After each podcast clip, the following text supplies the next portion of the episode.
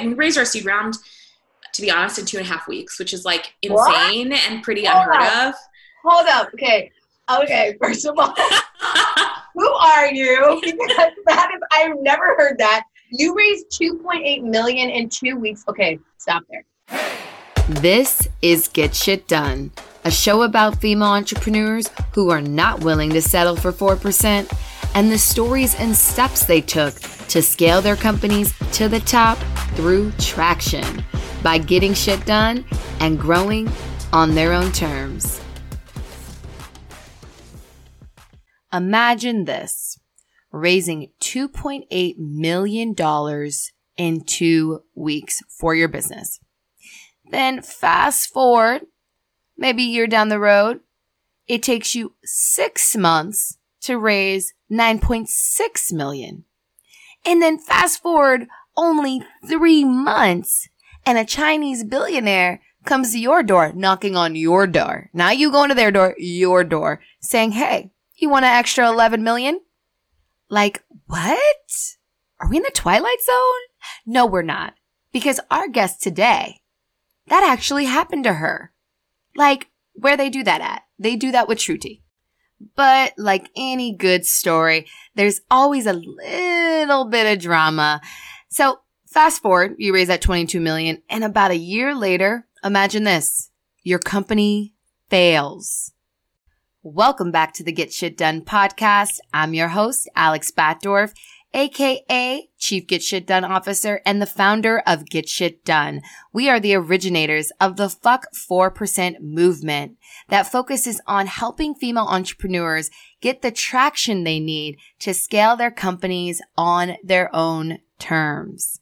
I am so excited to share this interview with y'all with an incredible woman, Shruti Shah, because her story of raising capital and a lot of it and still failing is not uncommon. We just don't hear about it enough.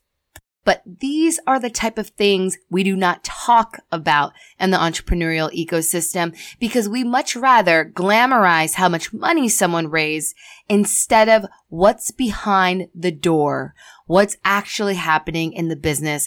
And that's why I brought on my phenomenal guest today, Shruti Shah.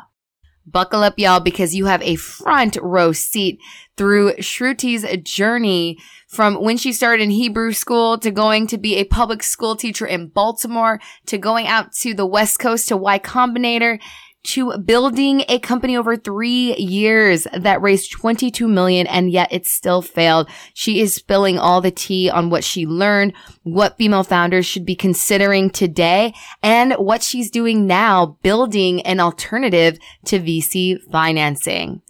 P.S. In true startup fashion, we were playing a little trial and error on the sound side, y'all, with some of these original episodes. Now a girl has a real mic, but there will be a little iffiness in some of the sound for some of these. However, it does not take away from the fact that there are nothing but gems being dropped throughout the entire episode that's going to help you get shit done, honey. Without further ado, Queen Shruti Shah. So my name is Shruti. I am an entrepreneur. I grew up in Memphis, Tennessee, and went to college in North Carolina. My background's kind of funky. My mom is a Jewish New Yorker from the Bronx, and my dad is an Indian immigrant, and I was adopted when I was 11 months old. I was born in India. Grew up in the South, went to Hebrew school, but also went to an all-girls private Episcopal school until I was in 8th grade, so also got a heavy dose of religion, I guess you could say, as I was growing up, but really I think it had a lot of experiences where I was navigating what it looks like to operate in a world where, you know, you're pretty different from a lot of people. And I think it's very much probably what contributed to the entrepreneurial ethos that I have developed. So went to college in North Carolina, thought I was going to study or thought I was going to work in the public sector and ended up becoming a public school teacher. Did that for 2 years in Baltimore. And I think that was probably the hardest job I've ever had, harder than running and building a company. Ooh, well, yes. Yeah. Learned a ton in that experience, but also really got interested in the role that technology was playing in education, had built a lot of relationships with entrepreneurs who were building ed tech companies, and found myself in Silicon Valley working for an early stage education technology fund. And this was like 2013. So it was around the time that a lot of people were starting companies. And I guess you could say that I caught the bug myself. And I ended up taking the plunge with three friends to start a company called Move Loot. So Move Loot was an online marketplace for buying and selling used furniture. And unlike Craigslist or some of the other marketplaces you might know out there, we actually took the hassle out of helping people buy and sell their stuff. We would come to your house, we'd pick up a sofa, take it back to a warehouse, photograph it, list it on a website, and deliver it to a buyer when it's sold. And this was really born out of the pain that we had as co-founders of moving from the East Coast to the West Coast, feeling like there needed to be a better solution here and no one had come up with it. And so sure enough, we took the plunge. We raised $15,000 on an Indiegogo campaign. We started emailing people on Craigslist, telling them we would pick up their stuff. We quit our jobs, and we were movers. We drove around San Francisco picking up sofas and dining room tables and chairs. And sure enough, you know, it worked. Maybe it worked because we were living in California, and maybe only in California do people say, oh, interesting, a new startup. I'll see what that's about. But we found ourselves in Y Combinator, and very quickly from there, the company grew very fast. So we closed a $2.8 million seed round, eventually grew the company to, you know, a few hundred employees in 7 different offices around the United States. We built our own logistics company on the back end to be able to support all of this, to provide a really good experience to our end users. And then things started to change. The funding environment changed. Our investors became concerned that we were spending a lot of money, which we were. I'll be totally honest about that. And they asked us to focus on profitability. So we shifted our focus towards profitability. We were on the path to profitability, and then had a conversation about growth again with our investors. They wanted us to figure out how to grow, but to do so in a way where we weren't going to a new city and setting up shop.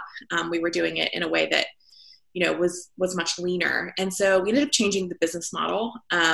We built a peer-to-peer platform instead of having this full service model. And unfortunately, it didn't work. I think hindsight's 2020. I think I could give you a million reasons why it didn't work and why the writing was on the wall before we even made the switch. But ultimately, what I think it came down to was a mismatch between our customer and the product. The customer that really wanted a peer-to-peer platform was a fundamentally different customer than the customer we had found at Move Loot. Okay, so there's like this entire story where it went from Hebrew school to I'm in Baltimore teaching, and then I'm in Silicon Valley. So I want to kind of paint the picture, because I think we kind of think of this model, or at least something I get very frustrated about, is a lot of the stories we hear around women who started companies. You did B school, you know, you then validated it with your classmates, and so on and so forth. But yours is different. And I want to kind of paint that picture of what were you doing, you know, before you guys started. So you were like, the moving space sucks. So you were in Silicon Valley at the time. What took you to Silicon Valley, and, you know, what transpired for you to get your co-founders together, meet them, and then start this thing and have it take off? Yeah. I mean, I think a lot of it was probably luck, but I ended up in Silicon Valley because I thought I wanted to work for an ed tech company, and then I got a job at a fund. So I was doing kind of early stage ed tech investing, really like just helping the partners do diligence on companies and then providing the perspective of somebody that had, you know, on the ground teaching experience. Yeah.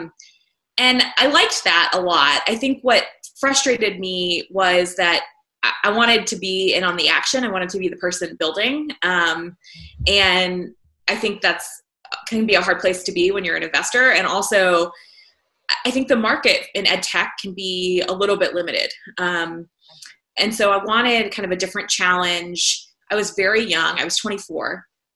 And so I think I thought to myself, well, what do you have to lose? I mean, the worst that happens is you do this and it doesn't work out, and then you can go get a real job. I think I distinctly remember my mom saying something like, you have 6 months to figure this out. And then you need to go get a job at a real company. Oh my God, my mom, she didn't say that to me, but her response to me when I was starting my first company, she was like, "Oh my God, Alex, we need more Black doctors and lawyers." What are you talking about? I mean, my mom was a corporate lawyer for 40 years. So she was just like, "What are you doing?" I mean, I think in college I told her, I said, "Mom, I want to be an entrepreneur." And she was like, "That's not a job." Yeah, no, I think it's also a product of that generation because of what they saw and went through. I totally get it. Yeah, I totally get it. So much love. But I think what we had the privilege of is experiencing, wow, sky is kind of the limit. So I totally get it. So then I love how you guys got started. You guys, first, before we talk about the $15,000, let's talk about how did you even get together with the co-founders? Yeah. Decide we're going to do a moving company.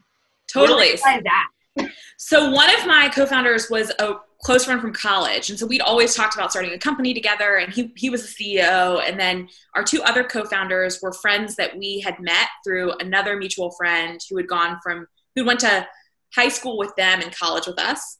And I think some of this was also just like, we were all very young.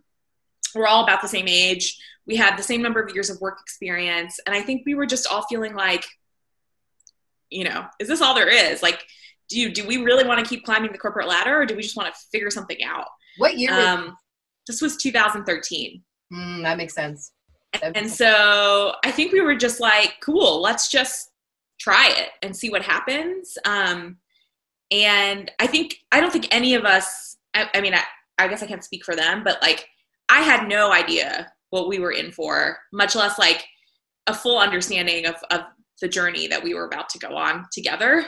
And there was obviously a lot of learning there between the four of us. And also you go from being basically a kid to being an executive at a small to mid-sized company. Yep. Seemingly overnight. And that's a hard transition. It's a hard transition for anyone to make. I mean, it's a particularly hard transition when everyone you hire is older than you and has more work experience and is looking to you to guide the strategic direction of this business. When the reality is you don't always have the answers. I'm just doing it. Oh, that's so true. I remember going through that in my former company where we did raise venture dollars, and I was the youngest person on my co-founding team by 5 and 9 years. And of course, when we started hiring, there was people that were older than me, and I could kind of sense sometimes tension, but also in my own head, I'm just like, am I good enough to do this? So I totally get it. It's that transition when you're a young executive and founder and CEO, or just executive team in general, where you're like, let me get out of my head a little bit. Okay, so the fact that you guys did this whole thing on Craigslist and then just started going and picking up people's stuff, walk us through that. Did you go and find U-Hauls? What process? We rented a Penske truck by the week. So we went to Penske. I mean, we didn't have any credit history as a business. I still, to this day, I'm like, I do not know how we did this stuff. And also I think about it and I'm like, if somebody said, this is how you're going to start a company now, would you do that? The answer would probably be no. If it was you're going to become a mover for a month. Every entrepreneur has a story where they're just like, if you would have told me that it was going to be this, how hard, I don't know if I would have done it. Yeah, exactly. So we literally drove around the city. We would show up at someone's house because they'd emailed us, and we would take their couch and we'd carry it down some narrow flight of stairs, put it in the truck. We took it back to this warehouse space. It was also our office. So we put in a little desk and we plugged in computers, and occasionally, we would flip the circuit breaker because we put the power out with all of our coffee maker and all of our plugs everywhere. But yeah, exactly. And we took photographs, and this warehouse obviously doesn't have any, it's San Francisco, which is always cold, and it doesn't have any insulation. So we're sitting, in this warehouse in scarves and jackets and long pants. And we set up a makeshift studio, which someone on Craigslist once called a dungeon. They told us our photographs looked dungeon-like, which they did at the time. I mean, they were really, it was very basic. And we put up a website. Ryan, who was our CTO, he built the website overnight. We uploaded all these photos, And then we reposted all the items back onto Craigslist. And so then people would email in. We made up a fake Craigslist account. I'm giving away all my Craigslist secrets. I don't even know if I can use Craigslist anymore. But they would email in. I was SusanLee@gmail.com or something like that. Yes, Susan. I know. Just to figure out the most generic name that you could find. They would email in, and I would email them back and say, you know, so glad you're interested in this armoire. Like, we're this new company, Move Loot. You should check us out on this website, and you can purchase the item here. Well, of course, for the first, 10 transactions, people were like, what is this sketchy company? And our website was not that beautiful. And so I think there was some fear. I think the first guy that ever bought a table from us, he said, I don't really trust your website, but if you bring me the table, I'll give you $100 bill. And so we sure enough showed up at his house with the table. He gave us $100 bill, and that was the first sale on Move Loot. I love that. And I love that when I get founders that come to me and they're hesitating on like pulling the trigger on something, because they're like, I need to get the business cards. I need to get the beautiful site. I need to do all this. And I'm just like, hold on. First of all, most founders I know had either no website or a shitty website. My last company, we literally for the first 3 or 4 years, it was me and my co-founder drinking bottles of wine, going into Photoshop when neither one of us has any design skills whatsoever. Yep. And then just creating templates and uploading stuff. Like, it was not pretty at all, but it got us to 1 million. So yeah. Whatever. Exactly. Right. Sometimes you just got to be scrappy and figure it out.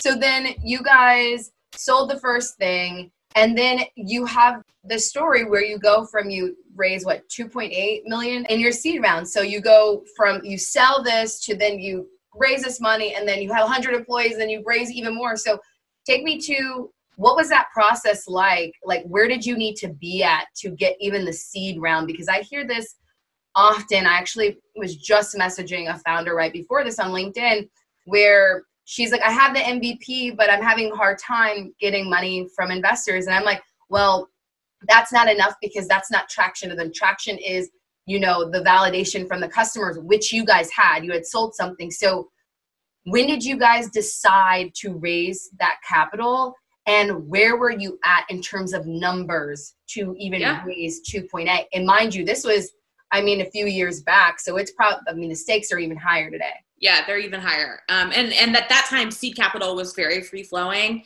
Yep. I think the advantage that we had, well, I think there are a number of advantages we had, but one of which was that we raised money at a time when capital was plentiful. And we went through Y Combinator. So, pretty quickly after we launched this MVP, we had applied to YC. Within 2 months, we had gotten into YC. Where were you at?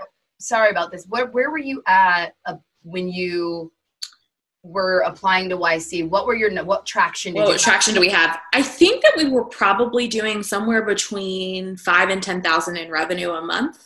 Yep. And then by the time we finished YC, we were doing close to somewhere in the ballpark of between 25,000 and 35,000 a month. That's awesome. Now granted, this is a business that had a lot of costs. So, our margins were pretty slim. But it was still, I think, enough traction to prove that there was something there. And the other metric that we looked at a lot was supply. So we were a two-sided marketplace. For us, a big component of growth was, do you have enough supply? We at one point had, somewhere between 7,000 and 9,000 items on our site. And the piece of feedback we would constantly get from people was, we love what you're doing, but we wish you had more stuff. Yep. And that's the challenge, I think, with, with used items specifically, is that every item is unique. So somebody might be coming to your website to look for a green sofa, and you might have 10 green sofas, but if it's not the green sofa that they're looking for, they're going to tell you you don't have enough stuff.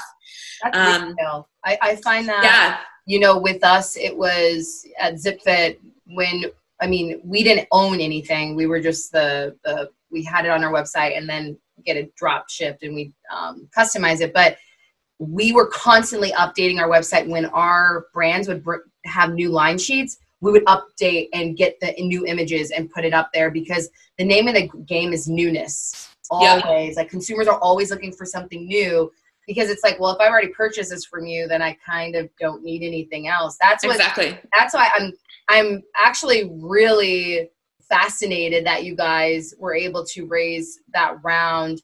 And you might have had resistance, but I know in the marketplace e-com space, there is a lot of resistance from investors because of the overhead or how much risk goes into how many products you need. You know, I think that there's a lot of resistance now, and I think there's a lot of resistance because of companies like ours, to be honest. Mm-hmm.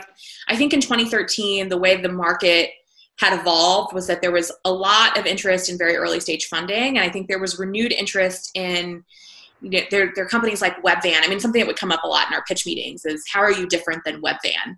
Which Webvan was this company in the 90s that was a lot like Instacart, where they had overhead and they owned warehouses and logistics and the operation. And that was something we certainly got pushback on. But I think the philosophy and the thinking was, well, maybe technology has come far enough now that like we're kind of past the point where that's going to matter as much. And it was the Amazonification of everything, right? Like they were looking at Amazon saying, well, Amazon did it, so maybe these guys can figure it out too. And Wayfair had figured something out. So it was like, there was some, I think, overall positive belief about what was possible in the market. And, you know, and at least when it comes to HomeGoods, we have not, still to this day, have not even tapped the full potential of that market from an e-commerce perspective. Like, that is a massive opportunity and growing opportunity. So yeah, so I wouldn't say there wasn't pushback, but I think it was somewhat enabled by a number of companies that had not yet burned VCs on that category. Yeah. It's like what we're seeing with co-working spaces right now, right? Right, exactly. Yeah. Oh wait, there's a pandemic can happen. It can crash your entire business. Right. That makes a lot of sense. So you guys, you went from, you got into YC, you were at about 5 to 10 MRR. Then you left, you guys were at about 25 to 30, which is awesome.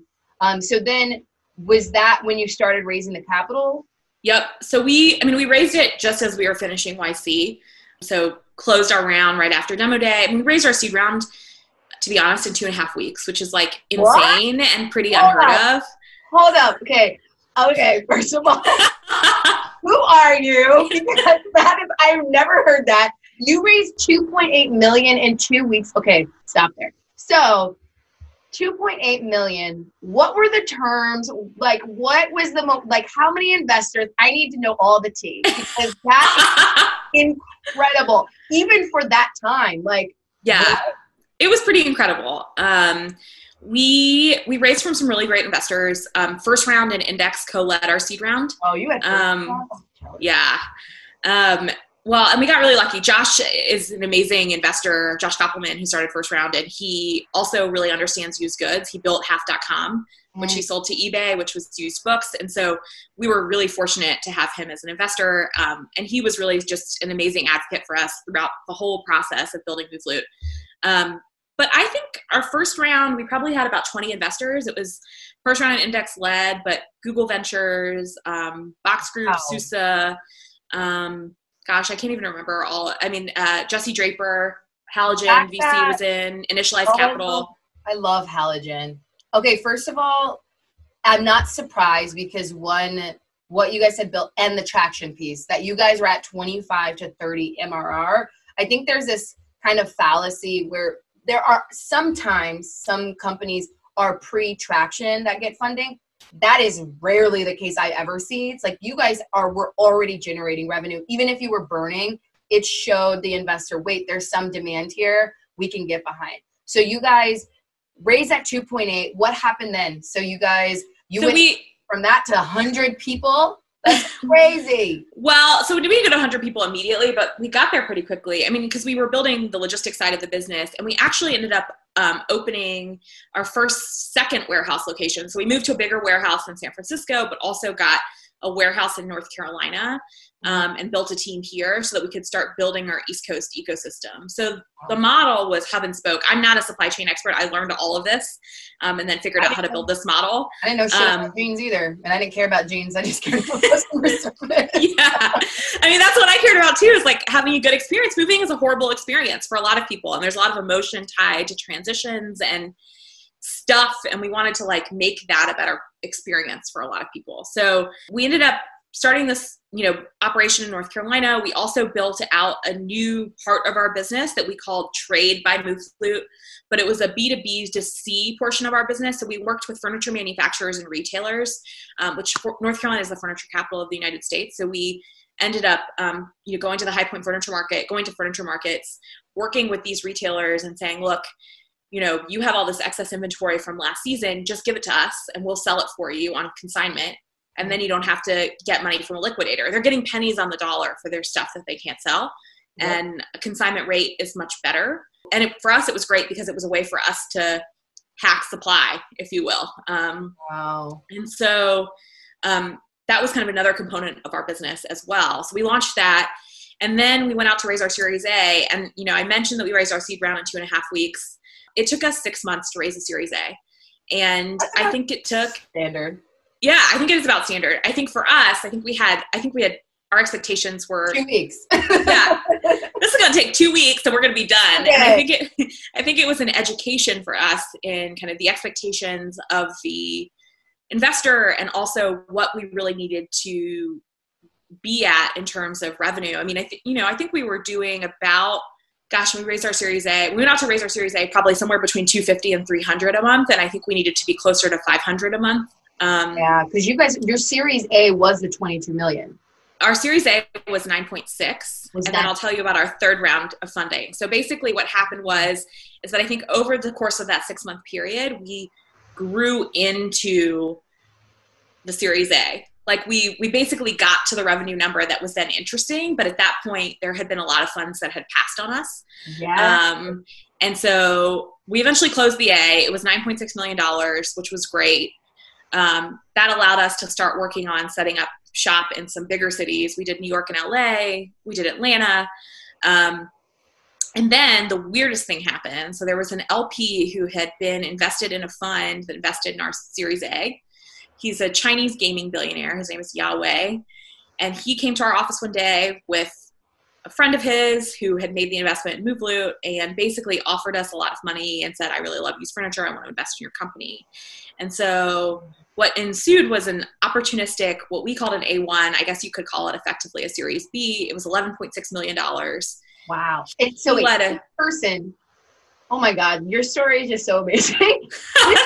Chinese billionaire was like, hey, I'm going to find you guys, come to your office, and I'm going to give you $11 million. And this he gave us 8. We negotiated him down. We were basically like, you can't own that much of our company, but then we did a party round. So then it was like all these other investors came in. They had the lead. That to them is, that's like catnip. So yeah, this was how long after you had raised the 9.6?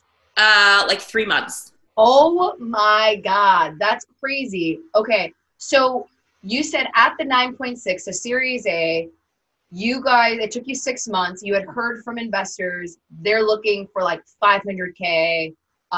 Was it MRR or ARR? Well, for us, it was GMV because we were... Oh, gross. Yeah. Yeah. Got it. So you're at that stage. Now you raise a 9.6. You have the 11 million. Now what transpired after that? That is rapid growth. It's totally rapid growth. That's when we really started spending a ton of money. We were looking at bigger distribution centers in rural Pennsylvania. We were really trying to figure out how we were going to scale this business. Yep. And then, probably 3 months after that is when the funding environment changed. The Chinese economy tanked. Very briefly, there was like a blip in 2015. I don't know if you remember, but there was like a time period basically where investors started to worry that this was the end of the bubble. Oh, and they were like, okay, well, if this is the end of the bubble, you're never going to be able to raise more money. Yeah. And we were like, okay, and that's when we started, we'd hired all these people, we were building as fast as we could, and then they were like, scale it back. So we ended up having to do, multiple rounds of layoffs, which is super traumatic. Were you already at the 100 people? Oh, we were close to 300 at that point. You were at 300 people. So before you guys had got the 9.6, how many employees were you at? Before we got to 9.6, I think we were probably somewhere between 60 and 100. Okay. And then we just rapidly grew. We got a big warehouse. We had a huge distribution center in Fresno, California. And then our North Carolina warehouse grew really quickly. Wow. And then we had smaller, spoke warehouses in bigger cities. Yes. Within a matter of months, which happens very often, is you get that money in and it's really about, we need to invest, grow fast. And the biggest asset in terms of growth is going to be human capital. So after that, what you had raised the 9.6 and the additional 11 million, that was into 2015? That was in, yeah, I guess that was in 2015. 2015. So you had brought on almost 300 employees. So Chinese market, there's some blips there. How quickly after, when you got to that 300, how many months after was that when you had to lay off? Like probably within a month and a half. I mean, we were spending an insane amount of money, right? We were spending like probably $1.5 million a month. Wow. Yeah, that sounds. And so it was just like, you're going to run out of cash way too fast. So you need to lay people off, and like, and I don't disagree with that. Like that's not the way that I wanted to build our business. And I think we were feeling the pressure. How did you decide that we're going to increase by, 2x our staff within that time? And what made you decide these are the hires? Like, who were you hiring? We were hiring a lot of hourly employees. So we had these big distribution centers where we had people that needed to sort the furniture, photograph the furniture, make sure that it was stored correctly, load and unload on trucks. And then we had all of our we owned the last mile. So we had our own trucks and warehouses in every location where we were doing delivery. So the only piece of the model that we didn't own was freight. So we were negotiating with freight trucks basically, to try to get the cost as low as possible, because we were running freight trucks back and forth to these big distribution centers daily, basically, with stuff. And so it was just all the processing. I mean, it's very manual. And I think we built a lot of tech internally to try to make all those processes more efficient. But it's a huge workforce to manage. And then also having engineers who are trying to optimize the marketplace side of things, where you're, encouraging people to buy, but also optimize for how do you make sure things get scanned correctly, and that we know where trucks are at any given time, and that, we can send alerts to customers so that it improves the customer experience. So there's a lot to it. There's a lot of the different components, because the nature of your business just essentially had high overhead, especially because you own the warehouses, you had the trucks, you had the human capital, and then also the marketplace and the tech, the maintenance of that and putting things up and so on and so forth. Wow, that's crazy. So you went from having that 22 million and then after a month and a half having to lay off half the workforce. Okay, what happened after that? So at that point, we were really focused on profitability and spent a number of months, just trying to make sure that we could get profitable. We got unit profitable on the West Coast, and we were working towards profitable. Well, actually, we were running the East Coast operation at break even, basically. And then, I think we had a conversation with our board, and they basically said, we really appreciate the work you guys have done to get profitable. Like, laying people off isn't easy, but also we're now worried that your growth has slowed, which is naturally what happens, right? There's this constant tension between growth and profitability. And it's like, okay, well, and so I think there was fear around, if you guys don't grow fast enough now, will you be able to raise the capital that we think you need to raise as your investors to be able to justify, an increasingly higher valuation on the timeline that we need you to raise it on. And so there was just this huge focus or shift in focus towards building this new model, the peer-to-peer platform, and realizing that we weren't sure our business could support running both models. Wow. And so we were kind of forced into having to make that other decision, and it just didn't work. And so when you guys made that transition, so you laid people off, then you started pivoting over. At what point was this? Was this 2015 still, 2016? No, this is 2016. So 2015 is like the height of the business. But by, really February of 2016, we were starting to have the conversations of, you know, like basically we had seen the effects of the layoffs on the bottom line. Obviously we were getting to profitability, but like, were we going to be able to do it fast enough? And we're going to be able to propel growth to a point where it was going to make sense for us to go out again, you know, in 6 months and raise more capital. Yeah. So walk us through that process of now there's concern about growth. You guys have pivoted. You're starting to get profitable in certain areas, but it seems like it's just not enough. So, you know, in terms of the traction you guys were at, when you made the shift, where did your numbers shift to? Were you at a certain revenue? Yeah, so I think we were doing about $750,000 a month in revenue. Okay. They felt like we needed to be at $1 million a month to be able to raise, I guess the Series B, we'll call the actual Series B. And then what happened was that the revenue in the first month, which we pivoted the model officially in April of 2016, the revenue dropped to $150,000. From $750,000. Wow. That's nuts. And then, because you're seeing a shift for your customer, right? Like you said earlier. And it's a different customer. You got to market to a different customer. You've got to acquire that customer differently. And, you know, it's a different business. And I think we had runway, like we could have, but we were still, you know, holding on to some of these assets. We were trying to negotiate out of some of these leases. And I think for us, we felt like, you know, the business that we had sold investors was fundamentally different than the one that we had pivoted into. And we were solving a problem in a very real way that had real traction, that people really loved. And this meant we were now competing with OfferUp and LetGo and Craigslist and a market of customers that either, you know, already have really strong name recognition or they have hundreds of millions of dollars to spend on marketing. And we had neither. Yeah. And so that's when we were kind of forced into, okay, what do we do? Can we sell the company? Like, what's the best path forward here?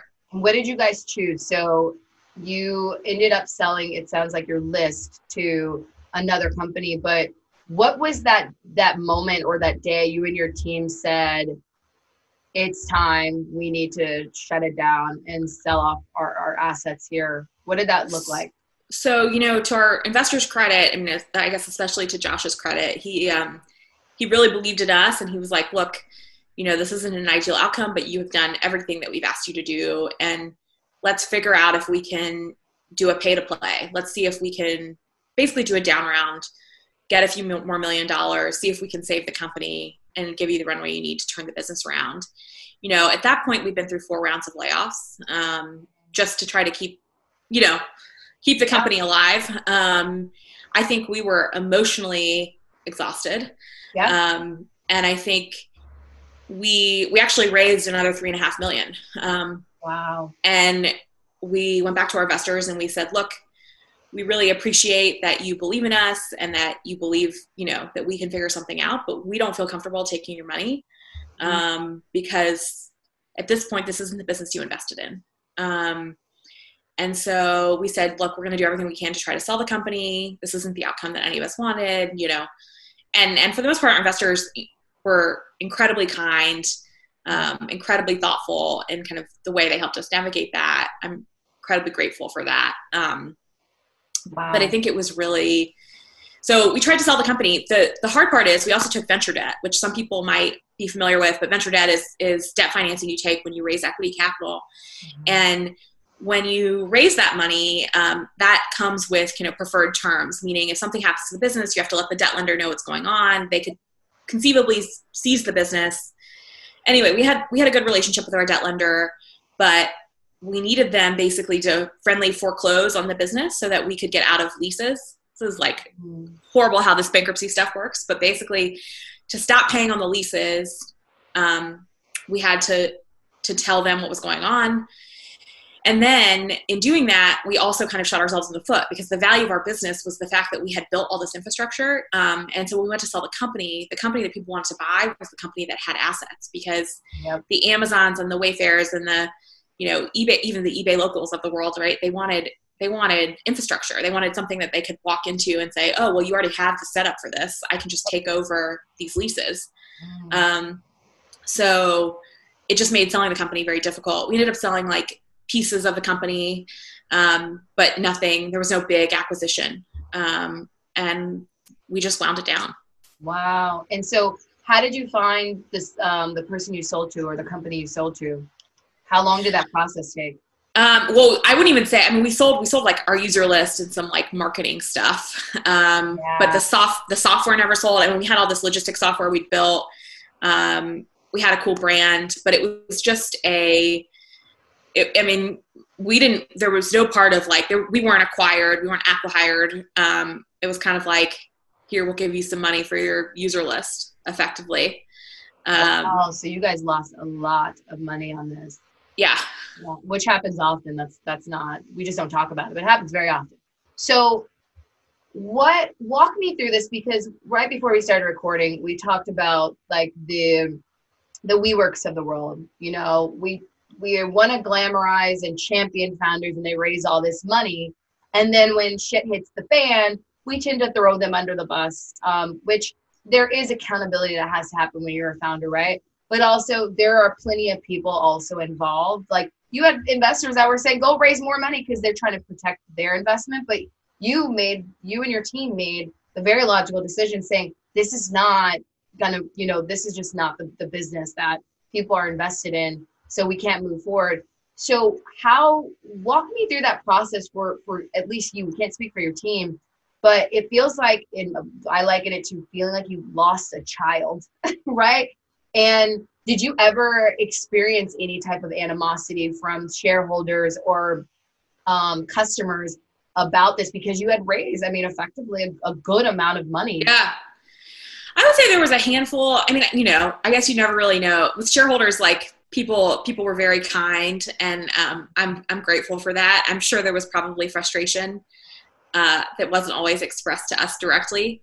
But I think a lot of people were just really sad. I mean, to this day, we were, I guess, fairly well known in San Francisco, and like people will hear that, you know, I started Move Loot, and like, they're like, oh, I have a sofa that I bought on Move Loot, or, oh my gosh, you helped me, you know, get rid of my dining room set. I loved your product. And that I think that's the saddest part for me. I mean, I don't love that we lost investor money.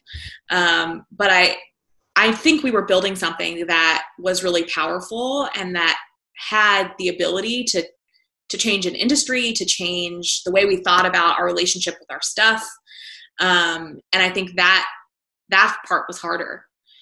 Wow. So you and I have talked about this just a little bit, but you know, what do you find based on your experience and now that you're on the other side of it, the mistakes that founders, especially female founders, are making when it comes to growth and raising capital? And from your experience, what would you caution them on based on the mistakes that you all made growing the business? You know, I'm just not convinced that, so part of what I'm working on, I guess I should lead with, part of what I'm working on now is this idea around how do we create a new asset class to fund companies that is an alternative to venture capital? Because in reflecting on my experience, and then I worked as an entrepreneur in residence for a number of years where I got to coach a lot of founders, and I watched the same thing happen over and over again. And so I started to ask the question, is it that people don't have good ideas that, you know, that can't scale? Or is it that like we're pushing everyone down one path and saying, this is the way to grow a business and this is what an entrepreneur looks like. And I think it's that we're doing the latter, but we should be doing the former. Yep. And saying like, people are building companies that are creating real value, real economic value in the communities where they're operating. And perhaps venture capital isn't the right model for a lot of these companies. Mm-hmm. It doesn't mean that venture capital doesn't have a place or a purpose or that it can't help companies scale. I certainly think that it's valuable and important, but it's generally speaking inaccessible. Especially for women and people of color. And it's really going to force you down a path of mega growth when that might not be what your business needs. And it's interesting, right? Like if you think about or what it's like that, or built to do. Yeah. And I mean, if you think about running a company as your child, because I think a lot of us who are entrepreneurs feel very much like the stuff we build is a reflection of who we are. And you wouldn't force your child down a path that isn't right for them. Mm-hmm. And I think with venture, there is one path, which is here's some money, build a big business or die. And like, I, you know, you wouldn't want to tell your kid, here's some money, get, you know, do something great or die, or die, right? Or I'm no longer going to be your parent. Like, I'm done. Yeah. Yeah. And so I think it's just figuring out what that middle of the road looks like and being really thoughtful. You know, as an entrepreneur, you don't realize how much you're giving up. And people are like, well, did you own the majority of your company? Yeah, we owned, I mean, with our employees, we owned 50% of the company the day that we shut it down. Oh, wow, that's good. Yeah. I mean, we negotiated well, I guess, but like, but the reality is that for most entrepreneurs, they're not going to own, you know, if the company even makes it to IPO, you're going to own maybe 10% of your business or 5% of your business. You're the last person to get paid. Yep. You're the one that had the idea. You created all of the value.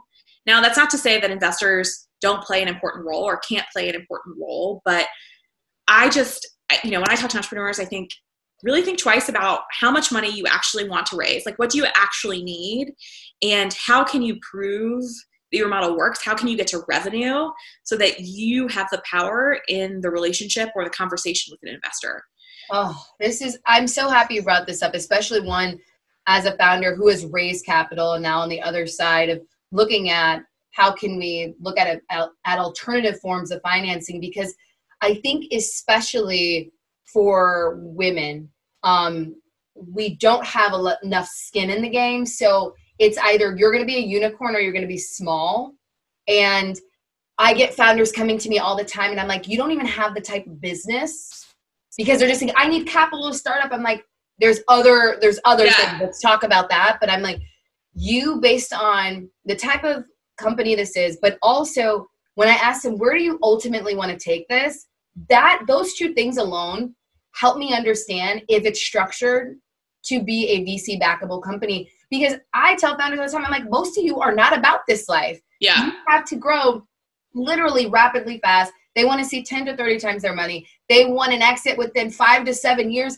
People don't understand. That is insane. It's insane. I mean, I didn't sleep for 3.5 years. Like, I worked 90-hour weeks. I had a mom come up to me and she was just like, do you think, you know, with this lifestyle I'm trying to have and then having a family and this business, you think VC's right? And I was like, oh, no.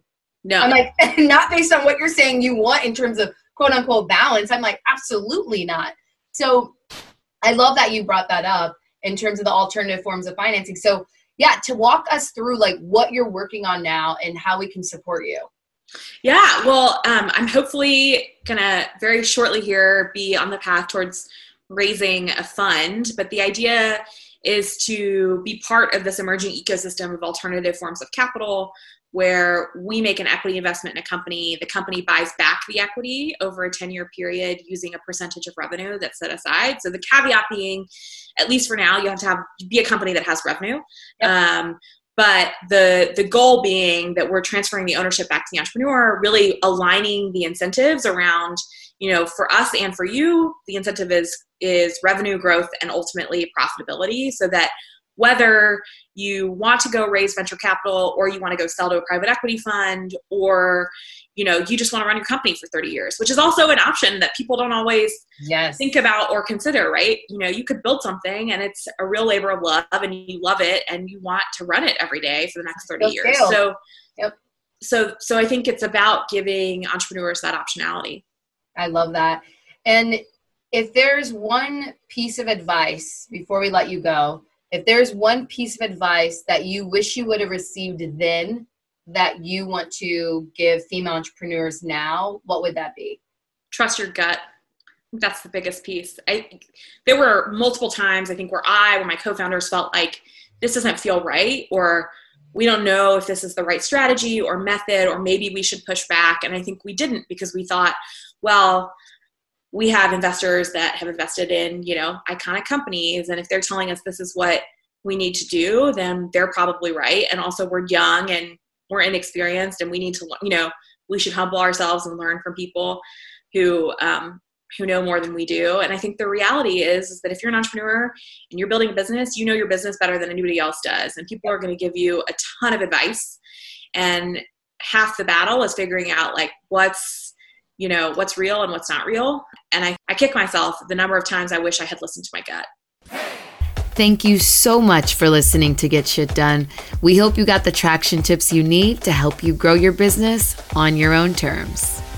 If you want more support scaling your company and a chance to connect with a curated community of like-minded founders focused on slaying traction goals together, head to the link in our show notes to check out our accelerator and membership community. And if you enjoyed today's episode, show us some love by rating, reviewing, and subscribing wherever you get your podcasts. I also love hearing from you, friend. So tag me on the gram at GetShitDoneQueen and tell me what you learned or what you want to learn more about. Until next time, Queen, I'm Alex Batdorf reminding you, you got this. Now go out there and get shit done.